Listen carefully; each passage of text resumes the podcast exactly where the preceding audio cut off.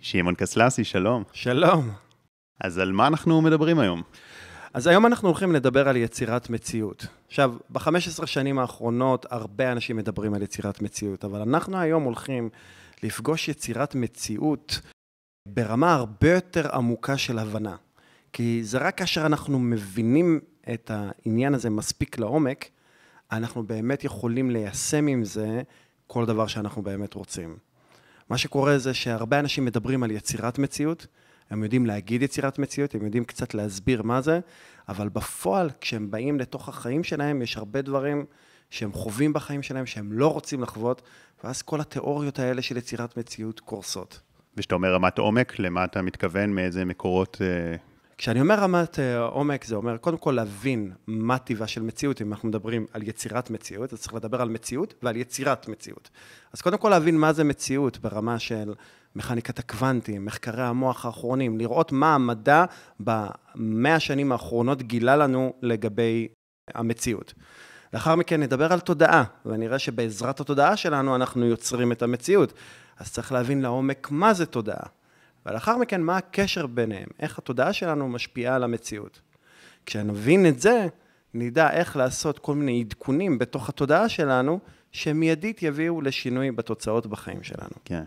אז קודם כל אני אגיד למאזינים שלנו שזה הפרק השני שאנחנו מקליטים ביחד. הראשון מאוד הצליח ותפס. הוא היה נושאים קצת אחרים, אבל גם בשדה הזה. צפית בו עכשיו ואמרת לי מה לדעתך גרם לו להגיע ולגעת באנשים, זה היה זה שהקשיתי עליך. זה שלא כזה קיבלתי את מה שאתה אומר כאמן, אלא שאלתי שאלות, רגע, בוא'נה, אתה אומר פה דברים, יצירת מציאות, אתה אומר שאני יכול לשנות את התודעה שלי והדברים השתנו, אז לא אמרתי ישר אמן, אלא באמת שאלנו את השאלות הקשות, וזה מה שנעשה גם היום. אני אתפוס את העמדה של המתנגד במרכאות, ו... ונראה, ולמה זה חשוב? אנחנו יכולים להאזין לפודקאסט ליצירת מציאות, ואנחנו יכולים לקרוא ספר בנושא ולהתרגש ולהגיד זה נכון וזה נוגע לליבנו, אבל אז אין לנו כסף, או שיש לנו בעיה בריאותית, או שאין לנו זוגיות. ואז השאלה מה אנחנו עושים, האם אנחנו אומרים, אוקיי, זה משהו בתוך התודעה שלי, זה משהו בתפיסה שלי שאני צריך לשנות, או שאנחנו עובדים חיצונית, שאנחנו מנסים לשנות דברים בחוץ. ורוב האנשים, כשהם באמת נתקלים בבעיה אמיתית שמפריעה להם, הם לא עוצרים וחושבים איך אני עושה שינוי תודעתי.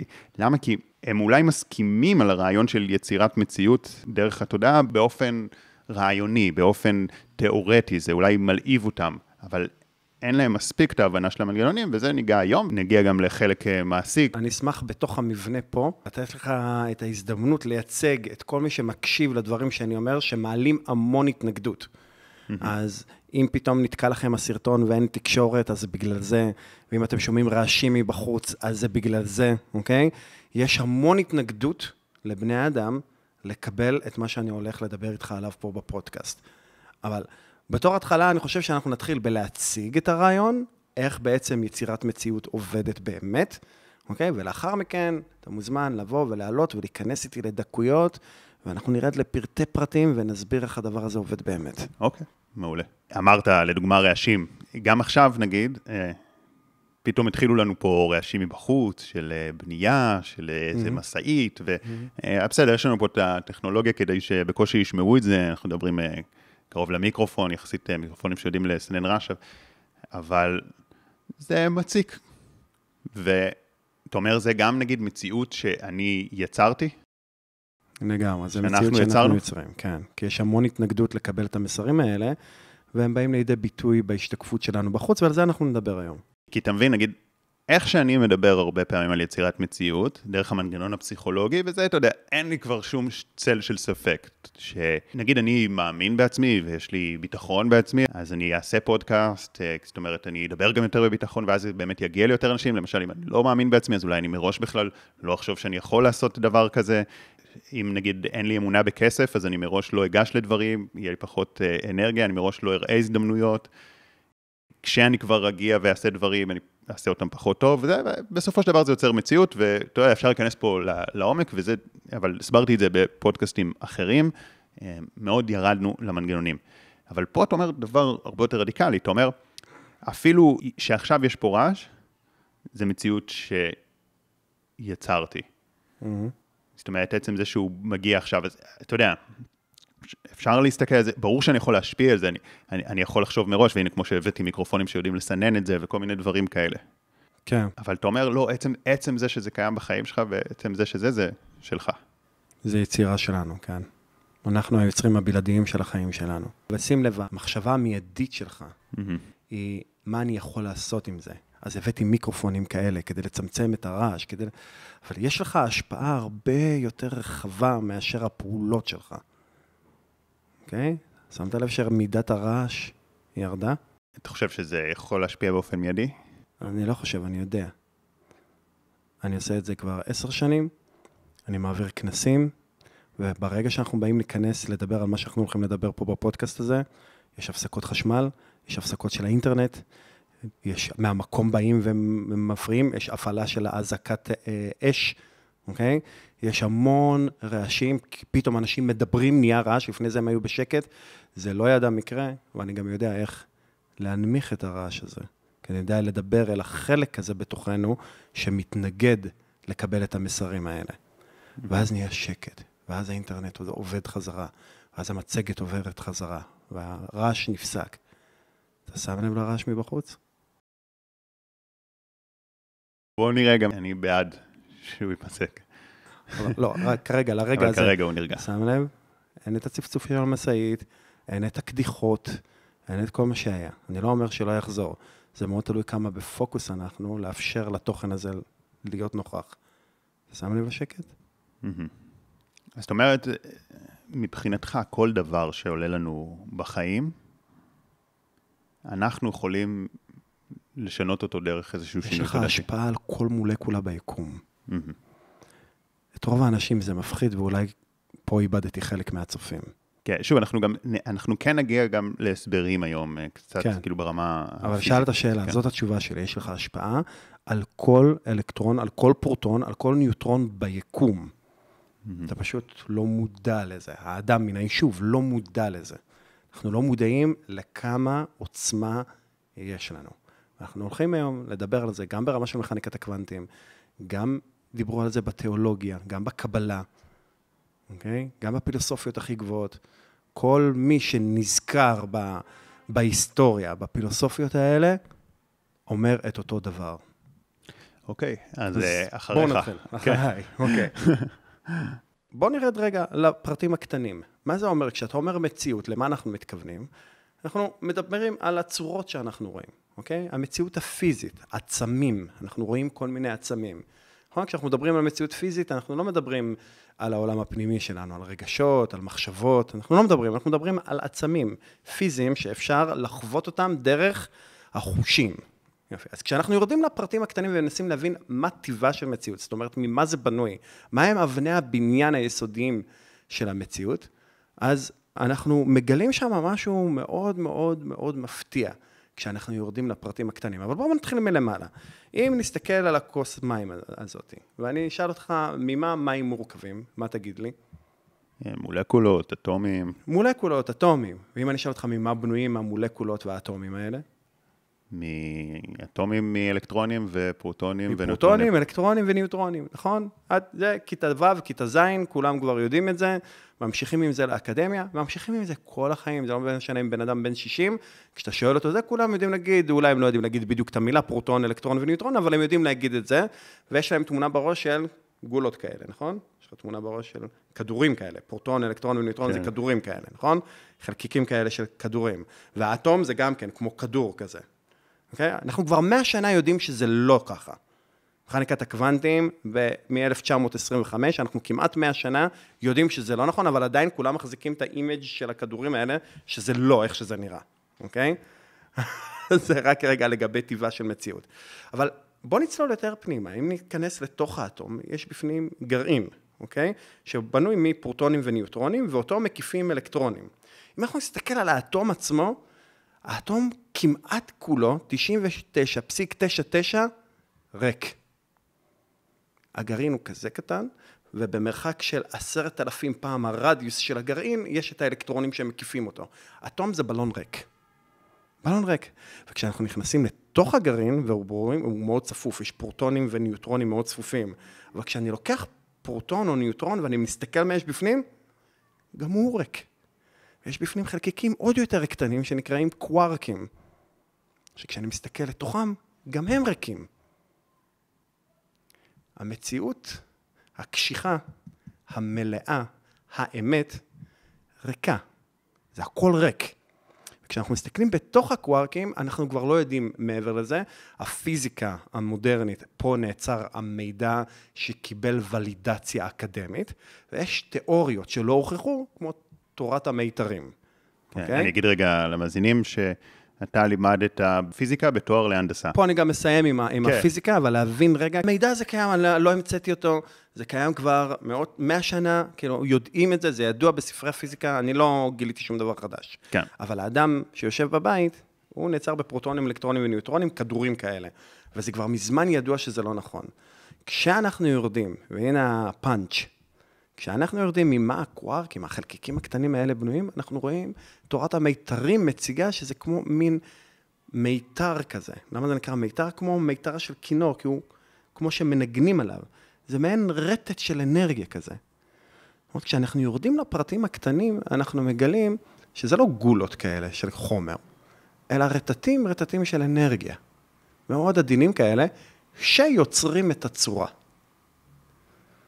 זה חשוב רגע להבין, שכל מה שאתה קורא לו המציאות הקשיחה, הפיזית, שאתה אומר, זה פיזי, זה מלא, השולחן הזה נראה לי מלא, אם אני אגלף אותו, אני אראה כאילו הוא מלא. בפנים בפנים, בפרטים הקטנים, הוא ריק. הוא רק לובש צורה. זה רטטים של אנרגיה שלובשים צורה. זה חשוב רגע להבין את זה. אני אצטט רגע את דוקטור עמית קוואסמי, ממכניקת הקוונטים. הוא אומר, הנטייה הטבעית שלנו היא להתבונן במציאות, להסתכל על המציאות ולתפוס אותה מחוצה אלינו, בלתי תלויה בנו. ומה שמכניקת הקוונטים מגלה לנו, וזו החשיבה הרדיקלית היחידה שנדרשת, זה שזה לא נכון. שהמציאות החיצונית מעוצבת על ידינו. לא שהיא לא בלתי תלויה, היא ממש תלויה. אני אקח עוד בן אדם שאמר את זה, פרופסור אה, איינשטיין. אוקיי? פרופסור איינשטיין אמר, הכל זה אנרגיה. זה כל מה שיש. התאם את התדר של המציאות שאתה רוצה, ולא תוכל להימנע מלקבל מציאות זו. זו לא הצהרה פילוסופית, זוהי פיזיקה. פרופסור מקסוול פלנק, אבי מכניקת הקוונטים, אמר, כאשר אתה משנה את הצורה שבה אתה מסתכל על הדברים, או מתבונן בדברים, הדברים שאתה מתבונן בהם משתנים. שים לב מה החבר'ה האלה אומרים. הם לא אומרים, תשנה את התפיסה שלך, תפעל אחרת, ואז דברים יקרו אחרת, מה שגם נכון, אוקיי? הם אומרים, אתה תשנה את התפיסה שלך לגבי הדברים, אתה תשנה משהו בתוך העולם הפנימי שלך, והעולם החיצוני ישתנה מאליו, עם קשר ובלי קשר לפעולות. כן. ועכשיו אה, ניכנס לעמדת המתנגד, שיגיד, היי, היי, היי, אוקיי, אני מקבל את הציטוטים שאמרת, כי אני מניח שזה ציטוטים שהם באמת אה, אמרו. דיברנו, מכניקת הקוונטים, אה, שבאמת יש השפעה של הצופה על האם אם זה מתנהג כחלקיק או כגל. אממה, יש לי פה התנגדות להשלכות שעשית. כאילו, נתת טענה שאין לי דרך לאמת אותה, אבל שהיא יחסית אה, מקובלת בפיזיקה. שאם אתה חוקר מספיק לחלקיקים הקטנים, אז כל הדבר הקשיח הזה שמרגיש מאוד מלא, אין שם כמעט חומר. יש שם איזה אנרגיה.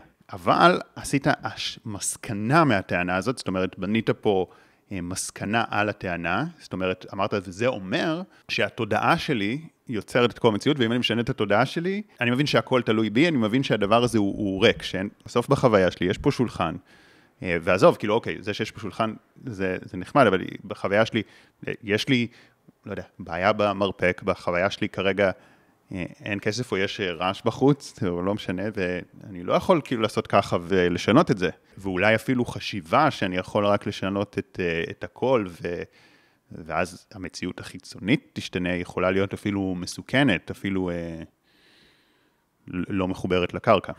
זו תגובה מאוד אופיינית למה שהצגתי, אוקיי? אחד, ברגע שאני מציג את הדברים האלה, מיד רצים ולהגיד, רגע, מה הביסוס? בוא תן לי, רגע, מנסים רגע לבדוק את האמיתות של הדבר. ודבר שני שעולה אחר כך זה חשש שזה אולי אפילו מסוכן לחשוב בצורה הזאת. בגלל זה דוקטור עמית גואסמי אמר זו החשיבה הרדיקלית היחידה שנדרשת, זה באמת חשיבה רדיקלית. אז קודם כל בואו נעשה סדר במה שאמרת. אז הצגתי את מה שאמרו אה, גדולים ממני, פרופסורים לפיזיקה, וזה מה שהם אמרו, אוקיי? כן. והצגתי את מה שאומרת מכניקת הקוונטים, וזה פשוט מה שמקובל בעגה המדעית. זה מה שמקובל עכשיו, זה החבר'ה שמובילים את המידע. מדע מלשון מידע, אוקיי? הם אלה שנותנים תוקף של אמת למידע. שוב, צריך לזכור שזה בסך הכל תיאוריות מדעיות וזה לא האמת. זאת אומרת, גם מה שהם אומרים כן. במכניקת הקוונטים, מחר הם יכולים לשנות את הדעה שלהם. אבל כרגע, זה מה, ש, זה, זה מה שהם אומרים, זה ניתן לבדיקה, כל אחד יכול לבדוק בעבור עצמו מה אומרת מכניקת הקוונטים. עכשיו, ההקשר בין תודעה לבין מכניקת הקוונטים לא תמצא באקדמיה. כי בכותלי האקדמיה הפיזיקאים לא חוקרים תודעה ולא מבינים תודעה. הם חוקרים את החומר עצמו. הם בודקים את החלקיקים עצמם. הם לא רואים את עצמם כחלק מהניסוי. הם לא רואים את ההשפעה של זה. אני מדבר עד לפני 10-20 שנה. ב-10-20 שנה האחרונות, מחקרים חדשים מראים את ההשפעה שבין הבן אדם שמבצע את הניסוי לבין תוצאות הניסוי. יש לי ממש לשלוח לך לכתבה של, בניו יורק טיימס, יש ממש מחקרים מהשנים האחרונות שמראים את זה, בסדר? שוב, זה שזה מחקרים זה לא אומר שזה האמת. אז כל מה שאני אציג פה, של הקשר בין התודעה לבין הפיזיקה, זה לא מדעי, זה פסדו-מדעי, אוקיי? זה הקשרים שאני יוצר מתוך זה שאני באתי מעולם הפיזיקה וטכנולוגיה, ומתוך עשר שנים של לימוד עם בן אדם מספר אחד ללימודי תודעה בעולם, בו פרוקטור, אוקיי? אז אתה תראה את ההקשרים האלה פה. אם זה אמת או לא אמת, מה שאני מציג, זה האדם יוכל לגלות בתוך החוויה הפרטית שלו, אוקיי? אז אני לא חושב שזה אמת, אני לא מאמין שזאת האמת, אני יודע שזאת האמת. כי יש לי את החוויה הפרטית שלי, ואני יודע שזה אמת.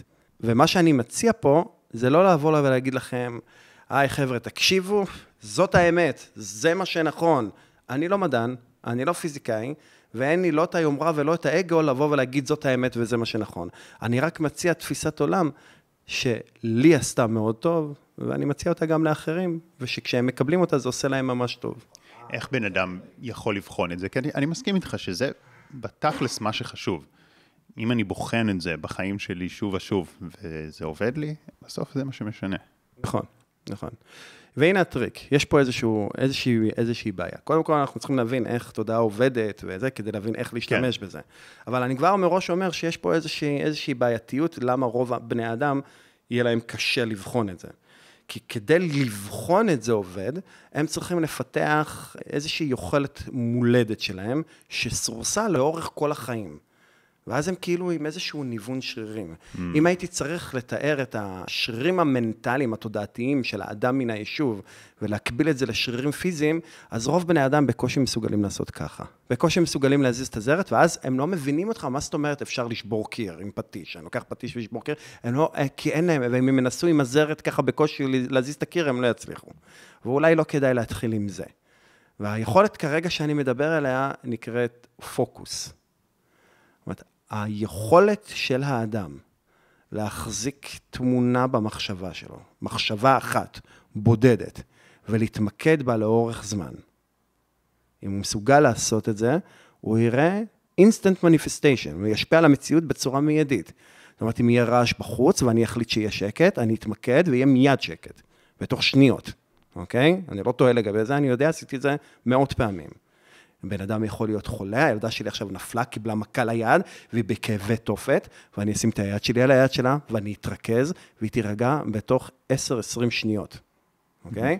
זאת אומרת, היכולת של האדם להתפקס במחשבה היא מאוד מאוד נמוכה, כי מגיל מאוד צעיר מסרסים לנו את היכולת הזאת.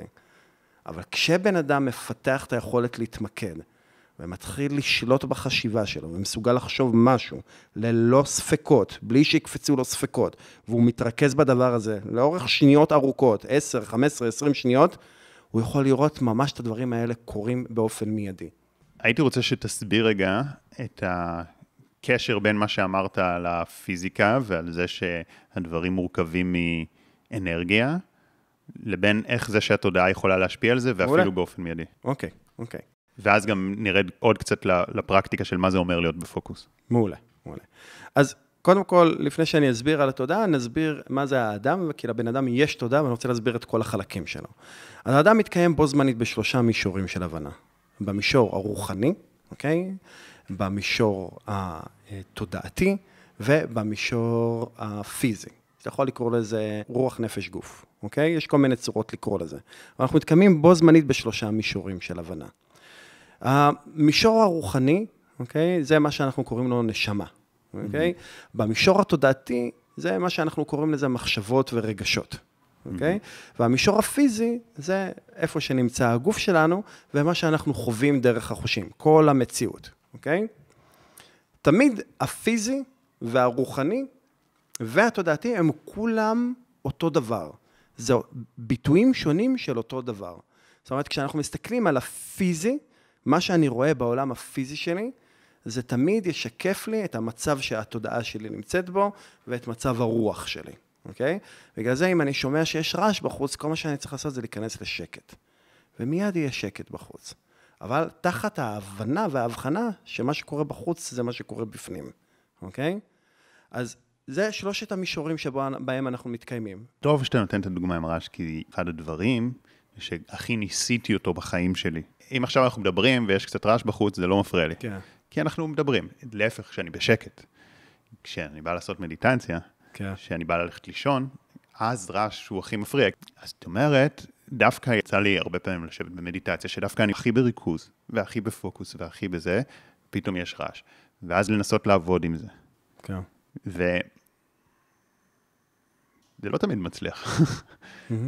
כן. לא מאוד. הגיוני. כן. אז אני אתן לך תרגיל, אתה המומחה למדיטציות, אני כן. לא איש מדיטציות, אבל אני אתן לך את התרגיל.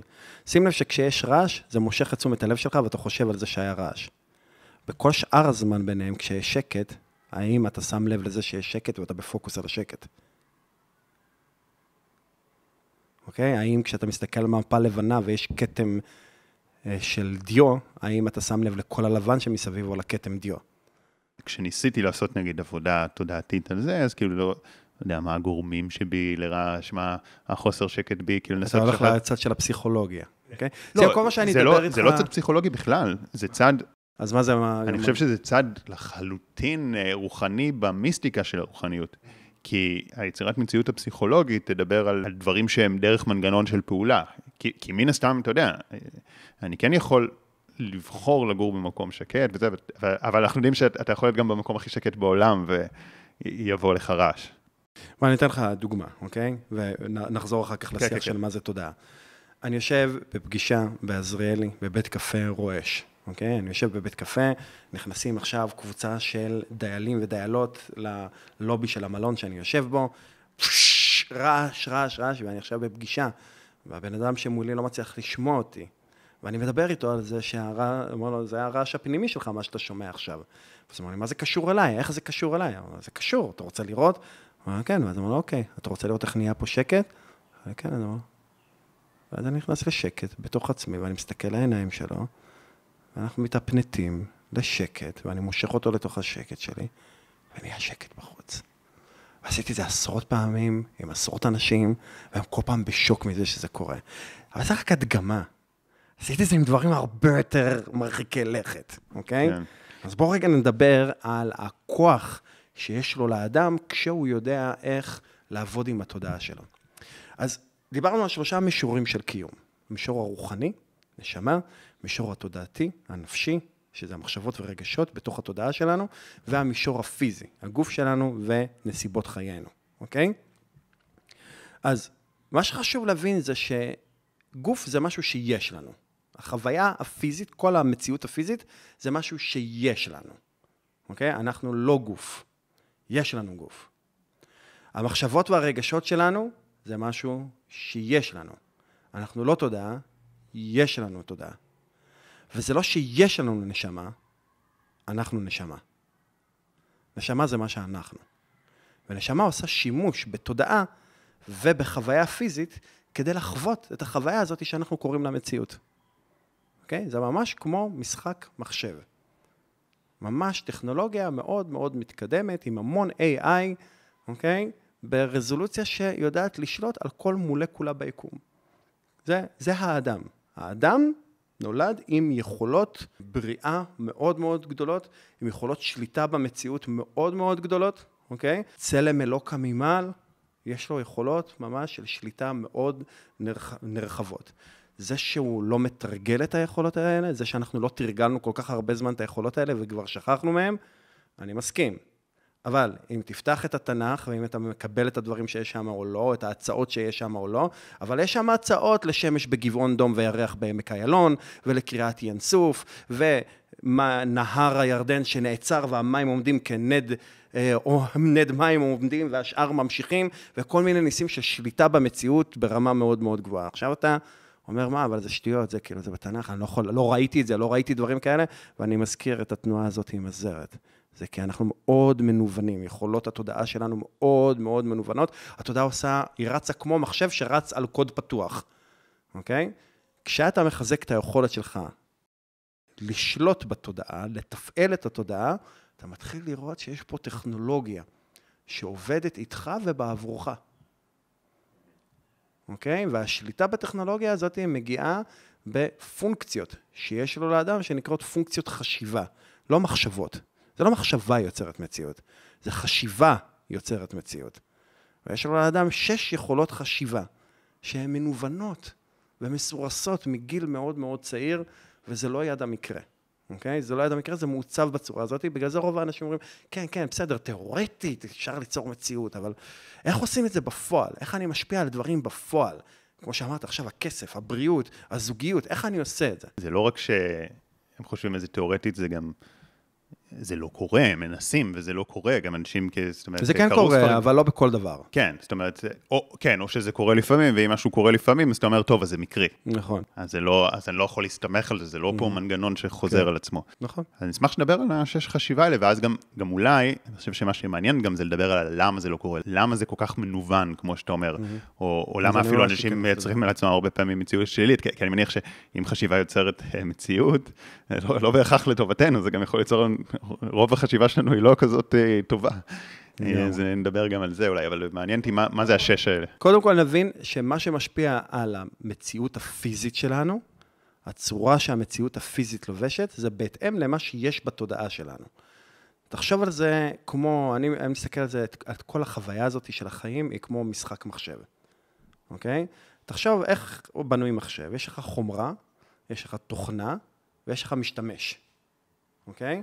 אז המציאות הפיזי עם הגוף שלנו והנסיבות, מה שקורה, זה החומרה, חומר, אוקיי? התודעה זה התוכנה, אוקיי? והנשמה זה המפעיל. קח טכנולוגיה של בת זמננו היום, ותראה לאיפה אנחנו הולכים עם טכנולוגיה, אנחנו ממש קרובים ליצירת, ה... לבריאת העולם מחדש. אנחנו ממש קרובים לזה, יותר ממה שהיינו אי פעם. אם תסתכל על משחקי מחשב היום, יש VR, יש טכנולוגיות AI מאוד מתקדמות. יש טכנולוגיות שמכניסות את שאר החושים, הליכה, זה... אתה היום יכול להיכנס לסביבה של מציאות מדומה, שאתה לא תוכל להבחין בינה לבין מציאות פיזית. לא תוכל להבחין. כל כך זה מתקדם, עם החוש, ועם כל החושים זה כל כך מתקדם. אילון מאסק מאוד מקדם את הדברים האלה עכשיו, וגם פייסבוק מאוד מקדמים את זה, שהחוויה תהיה כל כך אמיתית, והדבר הזה נשלט תוכנה. עכשיו, הם גם לוקחים את זה היום, שזה לא רק יהיה שליטה על ידי התנועות של הגוף שלך, זה לא רק יגיב לגוף שלך, הם גם שותלים צ'יפים לתוך המוח, שיודעים לקרוא משם רטטים ולשדר אותם בווי-פיי למערכת. וזה נהיה מטורף, זה ממש מגיב לך כמו המציאות, זה, אתה לא יכול להבחין בין זה לבין מציאות. ואם תסתכל, יש לאילון מאסק סרטון שהוא ממש מסביר על זה, אוקיי? הוא ממש מסביר על זה, שזה המקום שאנחנו הולכים אליו, הוא אומר, עם הכיוון הזה שאנחנו הולכים אליו עכשיו, זה גורם לי לחשוב, אם לא כבר עשינו את זה פעם, ואנחנו לא כבר בתוך מציאות כזאת. אם אנחנו לא כבר בתוך טכנולוגיה. ומה שאני מציע, אני מציע, מה רבים לפניי מציעים, עוד מהקבלה אומרים את זה, אוקיי? זה שאנחנו נמצאים בתוך אשליה, אוקיי? אם אתה תעשה חיפוש בגוגל, תכתוב את המילה היקום ההולוגרפי, או simulation, life simulation, אתה תראה שממש לפני כמה שבועות התפרסם בניו יורק טיימס, עוד פעם, שהמדענים חוקרים ומראים שאנחנו נמצאים בתוך מציאות הולוגרפית, שאנחנו נמצאים בתוך יקום שהוא כולו הולוגרמה אחת, וזה אולי החלק שאנשים כבר כאילו קצת נבהלים מהדבר הזה, אבל זה לא, זה לא אומר שום דבר, זה, זה לא עושה את זה פחות אמיתי ממה שזה, זה ממש מרגיש, החוויה היא ממש אמיתית. והמנגנון שמייצר שליטה על החוויה, בניגוד למשחקי מחשב שאתה לוחץ על הכפתורים, פה המנגנון שמייצר את השליטה זה החשיבה עצמה. זאת אומרת, המציאות מגיבה למחשבות שלנו ישירות. איך? כי התודעה עצמה זה הקוד תוכנה שמפעיל את המציאות. נכון? כמו שבמחשב התוכנה היא זאת שמפעילה, קובעת מה ייראה על המסך בהתאם למה שלחצת במקלדת, היא סורקת את המקלדת, את הג'ויסטיק, היא מתפעלת את הכל, אז אותו דבר התודעה מתפעלת את הכל. וכשאתה בודק רגע מה זה תודעה, אני בעשור האחרון יצא לי הכבוד ללמוד ככה בקהלים מאוד קטנים ובצורה מאוד אישית מאחד המנטורים הגדולים אה, בתקופתנו לתודעה, בוב פרוקטור. ופעם אחת שככה הייתי ממש בשיחה קרובה איתו, אמרתי לו, בוב, מה זה תודעה? What is mind? אז הוא אומר לי, mind is movement. תודעה, תודעה זה תנודות. אמרתי לו, תנודות של מה? אז הוא אומר לי, תנודות של אנרגיה. ואז אני, רגע, רגע, הוא אומר, למה, הוא אומר למרצה לפיזיקה, תנודות של אנרגיה, שנייה, רגע, אני אומר לו, אני מרים עט שהיה לי ביד, ואני אומר לו, רגע, בוב, העט הזה, זה תנודות של אנרגיה. אז מה, העט הזה זה תודעה? ואז הוא מצטט לי מתוך ספר של ג'יימס אלן, ואומר, Everything is mind. We think in secret, and it come to pass. An environment is but our looking glass. הוא אומר, הכל זה תודעה. אנחנו חושבים בסתרי ליבנו, וזה הופך להיות. הסביבה היא רק מראה. הסביבה תמיד מראה לנו מה אנחנו חושבים, מה המחשבות שלנו, היא מגיבה למחשבות שלנו, אוקיי? אתה יכול למצוא את כל מה שאני אומר עכשיו בקבלה, בליקוטי מוהר"ן, אתה יכול למצוא את זה לאורך כל הדרך. כל מי שהגיע להערה רוחנית אומר את זה, תלך לבודהיזם, תראה שזה מה שהם אומרים, שהמציאות היא אשליה, אוקיי? בני המאיה, מה הם אומרים? כל מי שהגיע לאיזושהי הערה רוחנית מבין שהמציאות היא אשליה, ויש לו לאדם את היכולת לשלוט בחוויה הזאת על ידי זה שהוא מפתח שליטה עצמית, שליטה בחשיבה שלו. את השליטה בחשיבה מייצרים על ידי ששת היכולות השכליות. כל אדם נולד איתם. כל אדם נולד עם ששת היכולות השכליות האלה. הם פשוט עוברים סירוס באופן שיטתי על ידי כל מערך החינוך שלנו. וכשאני אומר מערך החינוך, אני לא מתכוון למשרד החינוך, גם. אוקיי? אני מדבר על המדיה, למה שאנחנו רואים בטלוויזיה, לאיך שהורים מחנכים את הילדים שלהם, איך שאנשים מתנהגים בסביבה. אנחנו פשוט דור אחרי דור לומדים להיות פחות ממי שאנחנו באמת, בגלל שהיכולות האלה מסורסות, אוקיי? והשרירים שלנו מסורסים. ששת היכולות השכליות האלה זה דמיון, כוח רצון, תפיסה, זיכרון, אינטואיציה והיגיון, אוקיי? או reason. כל אחת מהיכולות השכליות האלה היא בעצם אחת מיכולות הבריאה שקיבלנו. אני לא אכנס לאיך מפתחים כל אחת מהן, זה, זה המון, ומה זה כל אחת מהן, זה, זה המון, אבל אני רק אראה איך מסרסים לנו אותם. אוקיי? ואחר כך אין לי בעיה, יש לי הדרכה שלמה שמדברת רק על ששת היכולות השכליות, שאני אשמח לתת במתנה לצופים. אז נשים בקישור למטה בכל מקרה את כן. ההדרכה הזאת. אנשים יקרים, מיד נמשיך בפרק.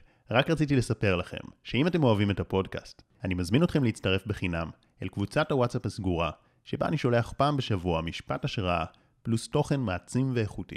קישור ההצטרפות נמצא בתיאור למטה. וגם מזמין אתכם לעקוב באינסטגרם ובטיק טוק. שם תוכלו למצוא סרטונים ממוקדים, וככה לצרוך תוכן משמעותי שתורם להתפתחות שלכם באופן יומיומי. ואם גם בא לכם לשתף את הפרק בסטורי ולתייג אותי, תדעו שאני תמיד משתף גם אצלי, ואני מאוד מעריך ומוקיר את השיתופים שלכם. זה עוזר לי להגיע לעוד אנשים ונותן לי מוטיבציה להמשיך להשקיע ולייצר את התכנים הכי איכותיים שאני יכול. מודה לכם על ההאזנה והתמיכה, ואנחנו ממשיכים. קח דמיון, אוקיי? דמיון, כתב נפוליאון היל בספר חשוב והתעשר, הוא אמר, זה הכוח, העוצמה הגדולה, המופלאה והקסומה ביותר שהעולם ידע אי פעם. אוקיי? זה הדמיון. הוא אומר משהו מאוד מאוד רחב על הדמיון. תחשוב שכל המצאה, כל פיתוח אנושי שורשו בדמיון. ועדיין, כשמישהו מדמיין, הוא ללעג. צוחקים עליו. הוא תלוש מהמציאות, וכשהוא תלוש מהמציאות, אנחנו לועגים לו. הוא אומר לו, אחי, רגליים על הקרקע. ילדים מדמיינים, וגם כשהם מדמיינים, אנחנו צוחקים עליהם, עם הדמיון המפותח שלהם. יכולת כזאת מטורפת. תחשוב רגע מה זה דמיון. יש לך דמיון. חשבת פעם מה זה הדבר הזה? אתה, אתה, אתה עוצם את העיניים שלך, עכשיו אתה מפעיל את הדמיון, ואתה רואה תמונות. אתה רואה תמונות של דברים שאינם. אין את זה במציאות, ואתה רואה את זה. מה זה? איפה אתה מסתכל? אתה לא רואה את זה בעיניים שלך. איפה אתה רואה? מה זה הדבר הזה? מה זה הדמיון הזה? מה זה התמונות האלה שאתה רואה? מה, יש לך ספרייה של נטפליקס בראש? מה זה? טוב, האמת שבמידה מסוימת, גם כשאני רואה בעיניים, אני רואה את זה בראש, ולא באמת מהעיניים, אבל כן. אתה רואה את זה, כן. אתה רואה את זה. זה בכל מקרה בראש. כן, אבל הדמיון עצמו, אוקיי? הדמיון בעצם מאפשר לך לראות בעיני רוחך דברים שישנם ודברים שאינם. יש דמיון סינתטי ודמיון השראתי. הסינתטי נותן לך לראות דברים שישנם ולעשות להם איזשהו עיבוד צורה. ככה למשל הפכו מכיסא לכורסה, אוקיי? והדמיון ההשראתי מוריד לך אייפון, אוקיי? אין דבר כזה ונוצר דבר כזה. מאיפה? מביאים את זה תמונות שמגיעות מהדמיון. אבל דמיון לבד אינו מספיק, אוקיי? כי הרבה פעמים חולפים לנו כל מיני דמיונות וזה עובר ואנחנו מתקדמים הלאה. צריך לשלב את זה עם יכולות שכליות אחרות, למשל אה, כוח רצון. כוח הרצון אה, נתפס בצורה כל כך מעוותת, אוקיי? והרצון, כוח הרצון שלנו מסורס מגיל כל כך צעיר. תחשוב שכשילד קטן עכשיו רוצה משהו, הוא מאוד מתעקש על זה, נכון? עכשיו הוא רוצה גלידה, הוא, אני רוצה גלידה, אני רוצה גלידה, הוא רוצה זה, מה שהוא רוצה, בא לי, בא לי, בא לי, הוא כאילו מאוד מפוקס. ואנחנו, אתה, קשה לך להתמודד זה כמבוגר, אז אתה מתחיל להרגיע אותו, רגע, לא עכשיו, אחר כך, זה, ואתה דוחה את הזה, ולאט לאט אנחנו מסרסים את כוח הרצון שלו. כן, אבל כוח רצון זה, זה במידה מסוימת, זה, זה שליטה עצמית, זה יכולת להיות מעל לאיזה השתוקקויות רגילות, כי אין מה לעשות, יש, יש לנו כל מיני השתוקקויות ודברים שהם מענגים אותנו בהווה, אבל הם לא טובים לנו, וכוח רצון זה גם להיות מעל זה. כן, אני מבין, אני לא מדבר על הרצונות עצמם. בוא נבחין רגע בין רצון לבין כוח רצון. אוקיי? Mm-hmm. Okay, באנגלית יש איזו הבחנה טובה, רצון זה want, וכוח רצון זה will, אוקיי? Okay? עכשיו, אותנו, כשמדגימים לנו איך להשתמש בכוח הרצון, מראים לנו איך אתה כופה את כוח הרצון שלך על אחרים. זה השימוש בכוח רצון, זה כוחניות. כוח הרצון, השימוש הנכון בכוח הרצון הוא פנימה. כוח הרצון נותן לך את היכולת להתמקד, להחזיק תמונה של הדבר שאתה רוצה, ללא כל הפרעה מהעולם החיצוני או מהעולם הפנימי. בן אדם נמצא במינוס, עכשיו הוא צריך להחזיר חובות לבנק, או למישהו לא חייב את הכסף, והתוצאות הנוכחיות מספרות לו שאין לו כסף, אוקיי? נכון שבדמיון הוא יכול לדמיין שיש לו כסף? Mm-hmm. מה זה עוזר? לא עוזר. לא עוזר לאף אחד. יופי, אז תדמיין שיש לך כסף. אבל, אם הוא ישתמש ביכולת שכלית כוח רצון, וידמיין שיש לו כסף, נוכח הנסיבות שאין לו כסף, לא תתעלם מזה שאין לך כסף. יש, אין לך כסף עכשיו, אתה צריך לטפל בזה, אוקיי? בפעולות אתה צריך להגיב למה שקורה. אבל במחשבה שלך לחשוב איך זה מפריע למשהו. אתה יכול לחשוב מה שאתה רוצה בתוך הראש שלך. ואם הוא יצליח להתמקד במחשבה הזאת, שיש לו כסף, בדמיון, הוא יודע שזה דמיון, אבל הוא מתמקד בתמונה הזאת, נוכח נסיבות שבו כרגע נראה שאין לו, ושהולך להיות, אין לו, ועוד מעט יהיו הורדות והוא לא יעמוד בהן. והוא מצליח להתמקד בתמונה הזאת שכן יש לו, והוא מצליח להתמקד בזה ולסלק את הספקות ואת ההצעות מבחוץ, המציאות תשנה את הצורה שלה בהתאם לתמונה שהוא מחזיק בדמיון. ואתה מדבר לא דרך פעולות, אלא דרך אה, שינוי תודעתי. כן. זאת אומרת, דרך זה שהוא מדמיין את הכסף, הוא קודם כל יוצר תמונה כן. חדשה, ואז הוא מתרכז בה, אז בעצם כוח הרצון זה ה... יכולת להתמקד. זה בעצם... פוקוס. מיקוד של התודעה, אז למה אתה לא קורא לזה מיקוד או פוקוס? כוח רצון זה היכולת, מה שהיא נותנת לך זה פוקוס. התמקדות. טוב, האמת ש, שמישהו יש לו בעיות של כוח רצון, ושיש בעיות של ריכוז, זה, זה, זה הרבה פעמים הולך ביחד. ו, וכשאנחנו מרגילים את עצמנו לחוסר ריכוז, דרך uh, פלאפונים וזה, okay. כן. אז זה גם מחליש לנו את uh, כוח הרצון. בוודאי, כמו שאמרתי, היכולת שלנו להתרכז היא מאוד מאוד נמוכה. אני שוב עושה עם הזרת. אנחנו, השריר הזה הוא מאוד מנוון. כן, פשוט, פשוט בהתחלה, האופן שבו הגדרת את כוח הרצון, זה לא לגמרי, כי אתה יודע, כי מבחינתי גם כוח רצון זה גם להתעלות מעל לפעמים יצרים הרסניים, אבל אתה אומר, זה, זה בעצם היכולת שלנו להתמקד אה, ו... במה שאנחנו רוצים. אוקיי? Okay? בספר מדע התעשרות הוא אומר, כדי ליצור את המציאות שלנו, אנחנו צריכים לקחת את המחשבה, את התמונה שלנו, ולהטמיע אותה לתוך המצע החושב, שזה מה שהמציאות בנויה ממנו, אוקיי? והוא אומר, אבל אין דבר שבני אדם יותר מתכווצים ונמסים ממנו, מאשר להחזיק מחשבה רציפה עוקבת. אין משהו כן. שמזה. הוא אומר, זה העבודה הקשה ביותר שיש ביקום, מהסיבה הפשוטה שהשריר הזה מאוד מנוון. מאוד מנוון. היכולת להחזיק תמונה לאורך זמן, לחשוב את אותו דבר לאורך זמן, זה שריר שהוא מאוד מנוון, ורוב האנשים לא יודעים איך לעבוד איתו. אבל אני רוצה רגע לקחת את הצופים שלנו, לא להשאיר אותם עם התסכול הזה, ולהגיד שהשריר הזה ניתן לאימון. ולדעת שכשבזמן שאתה מתאמן על זה, אז אתה תראה את זה עובד, לא עובד, עובד, לא עובד, אבל אתה תראה את זה כבר, זה לא עד שתהיה master זן ומסוגל להתמקד בפול זה, אז זה יעבוד. זה כבר בהתחלה יעבוד, אתם יכולים היום לשחק משהו. בואו אני אתן לכם תרגיל, משהו שאתם יכולים לעשות היום כדי לראות איך כוח הרצון שלכם משפיע על המציאות, אוקיי? תחשבו על משהו שאתם רוצים, אבל לא מאוד מאוד רוצים. משהו שבא לכם, אבל לא שאתם מאוד מאוד רוצים. כי אם אתם מאוד רוצים, זה אומר שיש לכם המון התנגדות לקבל את הדבר הזה. אוקיי, סתם אולי לדבר עם איזה חבר, סתם אולי איזה, בא לי הערב לשתות מיץ תפוזים, משהו שהוא בקטנה. ותיקחו את זה ותיקחו את המחשבה הזאת ותתמקדו בה. חמש דקות, אוקיי? רק תחשבו על המיץ תפוזים הזה, או הדבר שאתם רוצים, קצת, לא הרבה, אין לכם הרבה התנגדות לקבל את הדבר הזה, אתם לא מאוד רוצים את זה, קצת רוצים את זה.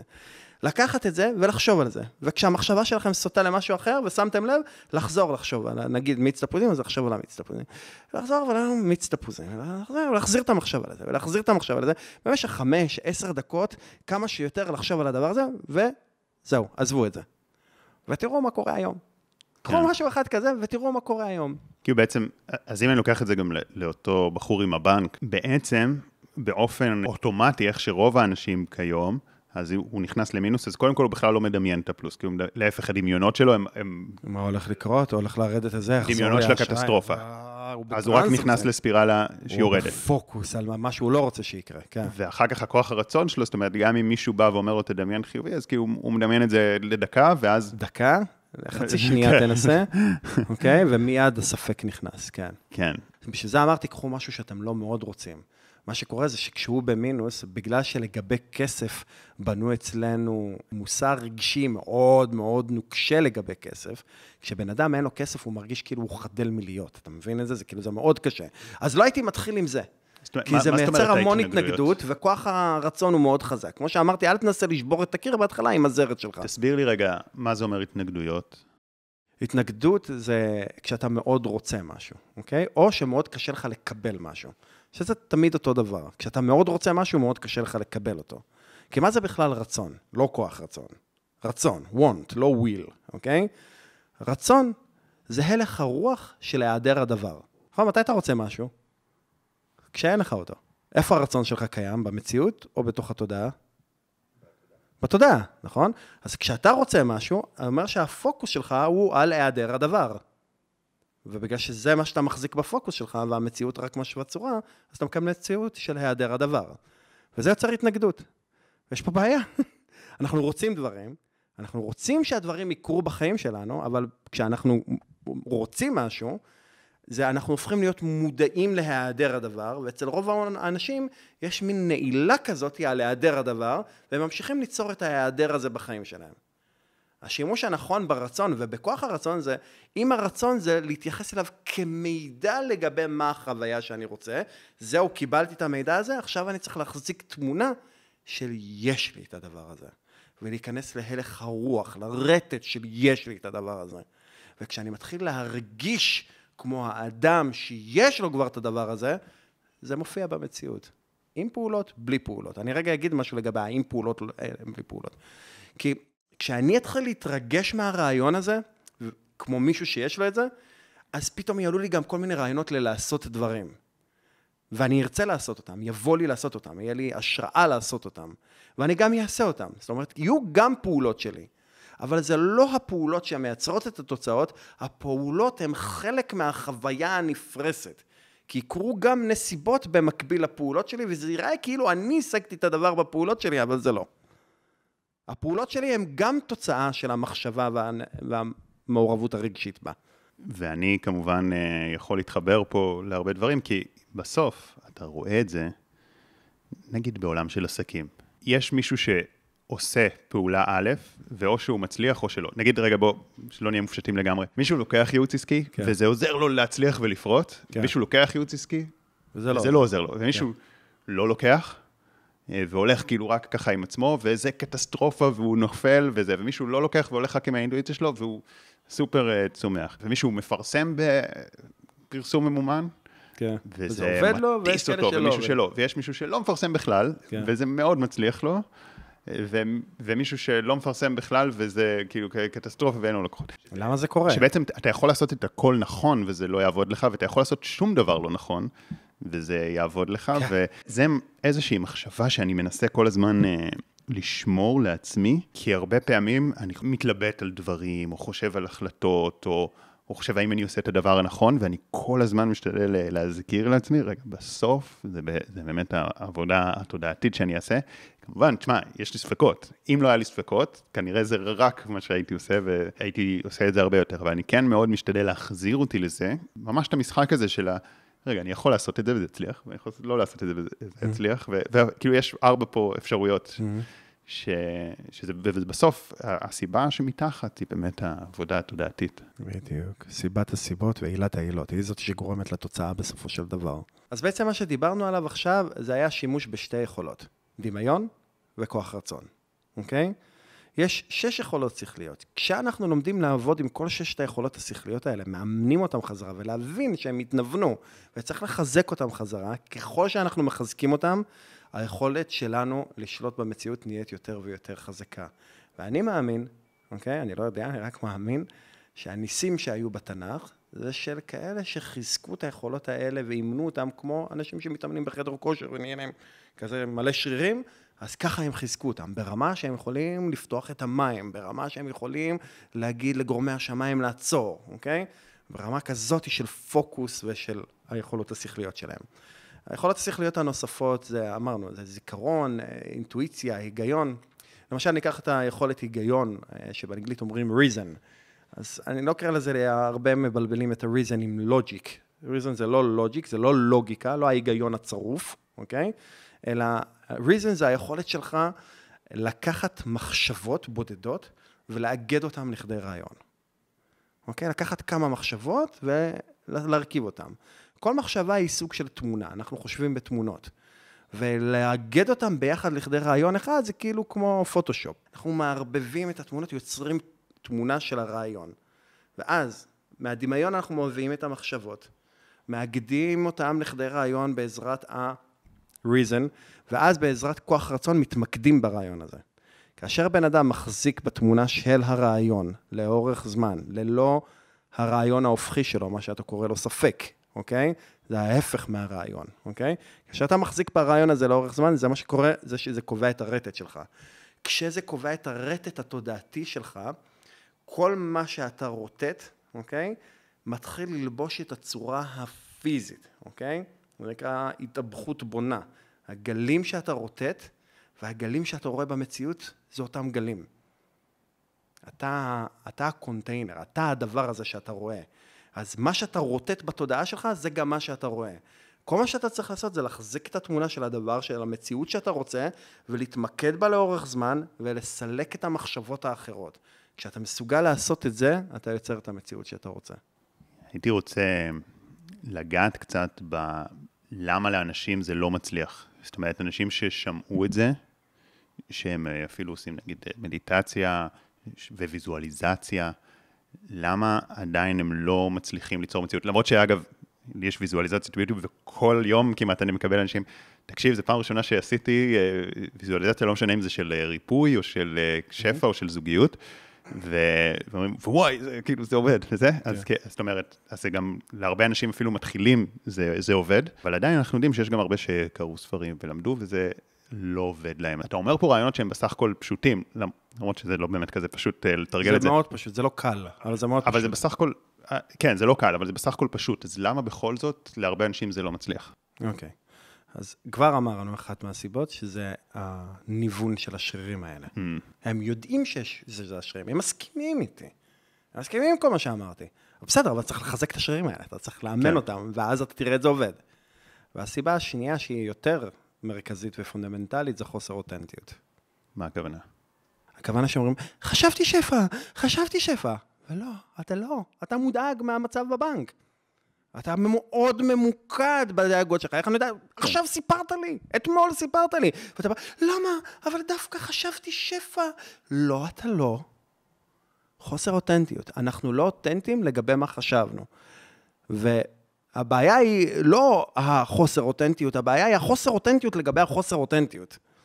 כי אתה לא אותנטי, ואתה לא אותנטי לגבי זה שאתה לא אותנטי, אתה משקר לגבי זה שאתה משקר.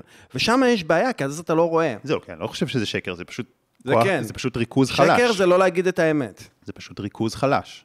בסדר, זה ריכוז חלש, שהם לא חושבים את מה שהם רוצים לחשוב, אבל אז הם משקרים לגבי זה. לעצמם. הם אומרים, אומרת, כן, למה? דווקא כן, ועשיתי ויזואליזציה, ועשי... כן, אבל בזמן הוויזואליזציה, אתה זוכר שבזמן הוויזואליזציה אתה חשבת על הצרות שיש לך, על הדאגות שלך? אתה זוכר שכאילו, שלא הצלחת להחזיק? זה בסדר שלא הצלחת להחזיק, אמרנו, השריר מנוון ותאמן אותו, אבל כשאתה בא ואומר, כן, דווקא עשיתי והחזקתי תמונה, ואתה משקר לגבי זה שרוב הזמן לא החזקת את התמונה, אתה גורם לעצמך לא להאמין בפרוסס הזה, במנגנון הזה. אתה כאילו, זה, אתה לא, אתה לא מצליח לעשות את זה כמו בדיוק לפי ההנחיות, ואז אתה אומר, לא, ההנחיות האלה לא עובדות. כן, תשמע, האמת שההנחיות האלה קשות, אני, אני עוקב אחרי המחשבות שלי כן. הרבה, ווואלה, עם זה שיש לי את הפריבילגיה כל היום לדבר על הנושאים האלה ולעסוק כן. בהם וזה, ועדיין כמות המחשבות שאני תופס דאגות, או כן. כעס, עם דברים כאלה, זה כמות אה, לא קטנה, כעס דברים זה לא מחשבה, כעס זה רגש. כן, לא- אבל דאגות, לא, אבל כן. דברים ש... דאגות, בסדר, אבל. רגש, רגש ומחשבה זה כן. בסוף, הר- הרגש מן הסתם גם משפיע. כאילו, הרגש אם- הוא זה שמשפיע. הרגש כן. זה מחשבה שהיא במומנטום מאוד גבוה. כן, זאת אומרת, אז כן. אני- מבחינתי כולל את זה כשני תהליכים שהם אה, משלימים. כמות גדולה שאני אומר, כאילו, נס שהולך לי טוב, נס שאני לא מייצר אה, מציאות יותר גרועה. כן. אה, אין ספק שזה זה באמת כן, המחשבות האלה, אנחנו כן. גם לא לגמרי שולטים בזה. זה, אנחנו לא שולטים בזה לא בגלל שאין לנו את היכולת לשלוט בזה, אלא בגלל שאנחנו רדומים לגבי היכולת הזאת. אבל עולה השאלה, אוקיי, שמעון, אתה מלמד את זה, ואתה מתאמן על זה, והחיים שלך מושלמים. זה לא כמו שאני, נגיד, מדבר על דברים שהם יותר אה, פסיכולוגיים, אז אתה יודע, בכל מה שאני אומר, אני, אני גם, אני לא אומר בכלל שאפשר להגיע ל, ל, לשלמות הזאת, בכלים הפסיכולוגיים, אני אומר, כי אפשר מאוד לשפר, אבל כאילו, גם, יש את האתגרים שלי ואת הקשיים שלי, אבל במה שאתה מתאר, אתה מתאר שאפשר להגיע לרמות מאוד מאוד אה, גבוהות של עושר והעושר אה, ובריאות, ואז אני שואל, אבל, אבל גם לך יש הרי בעיות בחיים, אני מניח. אז כי- זאת אומרת, אפילו שאתה מאומן בזה, אז מה, מה החסמים שאנשים מתקדמים יותר בדרך נתקלים בהם? אוקיי, אז קודם כל בואו נעשה קצת אה, סדר. האם החיים שלי מושלמים או שלמים? כן, בוודאות.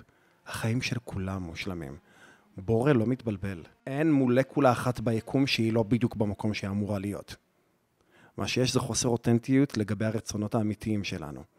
אז אם עכשיו אני אה, חוויתי מריבה קשה עם הבת זוג שלי, זה כי רציתי לחוות אותה, בין אם אני לא בתקשורת עם זה, בין אם אני משקר לגבי זה, אוקיי? אם עכשיו אני במינוס בבנק והמצב הולך, כאילו החרב הולכת ליפול לי על הצוואר, אני מבקש את המצב הזה, כי הוא משרת אותי לצמיחה הרוחנית שלי, אוקיי? אין משהו שקורה שהוא לא מושלם. זה שיש דברים שהם לא קורים בדיוק בצורה שאני חושב שאני רוצה אותם, אוקיי? זה קורה, זה קורה. כי או כי אני לא בתקשורת עם מה שאני רוצה, או כי עוד לא פיתחתי את המסוגלות והיכולת לחשוב מה שאני רוצה לחשוב, אוקיי? ויש פה גם עניין של מוכנות. יש מקומות שאני יודע, שאני חושב מה שאני... אני עסוק בדאגות ובספקות, ואני כאילו, לא בא לי. לא בא לי לעשות את המאמץ הזה של לחשוב מה שאני רוצה לחשוב ולהשפיע על זה. אז אני נותן למציאות ככה ליפול עליי, לכבס אותי. אוקיי? אני נותן לה ככה לכבס אותי, כי אני לא מוכן כרגע להשקיע את האנרגיה של לחשוב. גם זה יכול להיות. אבל, מה שקרה לי בעשור האחרון, ולזה אני קורא התעוררות רוחנית, זה שאני אף פעם לא תוהה אם מה שקרה לי היה מיד המקרה, ואני קורבן של הנסיבות האלה. אין סופרנובה ביקום שהיא לא כתוצאה מהרטט שאני מחזיק בו. אין שום דבר שקורה לי, שמגיע למודעות שלו, שזה לא יצירה אישית שלי. באופן מודע ובמכוון? כמעט תמיד לא. אבל זה תמיד שלי, ואני תמיד לוקח על זה אחריות. ואם אני לא מבין למה זה קרה, זה אומר שאני יכול, כל מה שאני צריך לעשות זה להסתכל פנימה ולראות למה יצרתי את זה. איך יצא, מה החלק בתוכי שיצר את זה שאני לא בתקשורת איתו. אבל אני לא תוהה אם אני יצרתי את זה או לא. כי אני מבין איך המציאות הזאת עובדת. ואני מבין שכל הזמן, כל הזמן יש השוואה תדרית. הרטט שאתה מחזיק יוצר את המציאות שאתה חווה. נקודה. זה לא בגלל מישהו אחר, ואני רואה הרבה כאלה אומרים, לא, אני התדר שלי בסדר, אבל בעלי, בעלי, הוא התדר שלו, בגלל התדר שלו. אין תדר שלו. אתה חייב להשוות את התדר כדי לחוות את המציאות הזאת. זאת אומרת, גם אם אתה תגיד, אני ברעש, אני בהתנגדות, ובגלל זה יהיה רעש ברחוב, אם אני אחליט שיהיה שקט, ואני אהיה מוכן לעשות את מה שצריך כדי שיהיה שקט, יהיה שקט. ואתה תשווה אליי את התדר. אנחנו מבינים שכדי שיצירת מציאות באמת תעבוד בכל היבט בחיים שלנו, אז קודם כל צריך את ההבנה המעמיקה שרק התחלנו לגעת בקצה המזלג שלה. דבר שני, זה דורש פיתוח של היכולות השכליות שהתנוונו, זה כמו חדר כושר. וכדי לאמן את היכולות האלה צריך מוטיבציה. ולכן, אם אנחנו נשתעשע אינטלקטואלית ברעיונות האלה, ולא נכוון את כל מה שדיברנו כאן, וכל קורסים שתעשו, סדנאות שתעשו, לעבר מטרה שחשוב לכם להשיג, שאתם רציניים עם זה, שזה ממש ממש בוער בעצמכם להשיג, אז לא תפתחו את היכולות האלה. לא תחזקו את היכולות השכליות שלכם, כי אתם תתייאשו באמצע. זה, כמו שאמרת, קראת לזה לא פשוט. זה כן פשוט, זה לא קל. זה מאוד לא קל. ואתם לא תעשו את המאמץ הזה אם זה לא לעבר משהו שהוא חשוב. אז אני יודע להגיד לך שאימא שלי באה ועברה אצלי את הסדנאות האלה, את התהליכים האלה, ולקחה את זה ברצינות לגבי משהו שחשוב לה, והתחילה אצלי תהליך אחרי שהיא במשך 30 שנה חולת סכרת, אוקיי?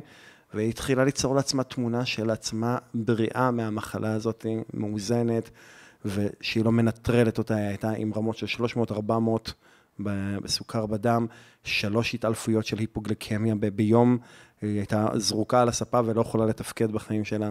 והיא הגיעה למצב שהפסיקו לה את ההזרקות של האינסולין, היא הפסיקה לקחת את התרופות, היא מאוזנת 90, מאוד פעילה בעיר, היא כבר לא זרוקה על הספה, היא בת 70 אה, פלוס ומאוד מאוד פעילה, וחיה וטורפת את החיים בעוצמה מאוד מאוד חזקה. היא פיתחה את היכולות האלה, היא מחזיקה תמונה של מה שהיא רוצה והיא לא מוותרת, היא כאילו לא נותנת לה ספקות לאכול אותה, והיא מתמודדת עם מצבים בריאותיים, מצבים קשים, היא מעיפה את הכל לצד, היא מזיזה אותם, כי היא תרגלה את זה, אבל היא תרגלה את זה כי זה היה חשוב לה.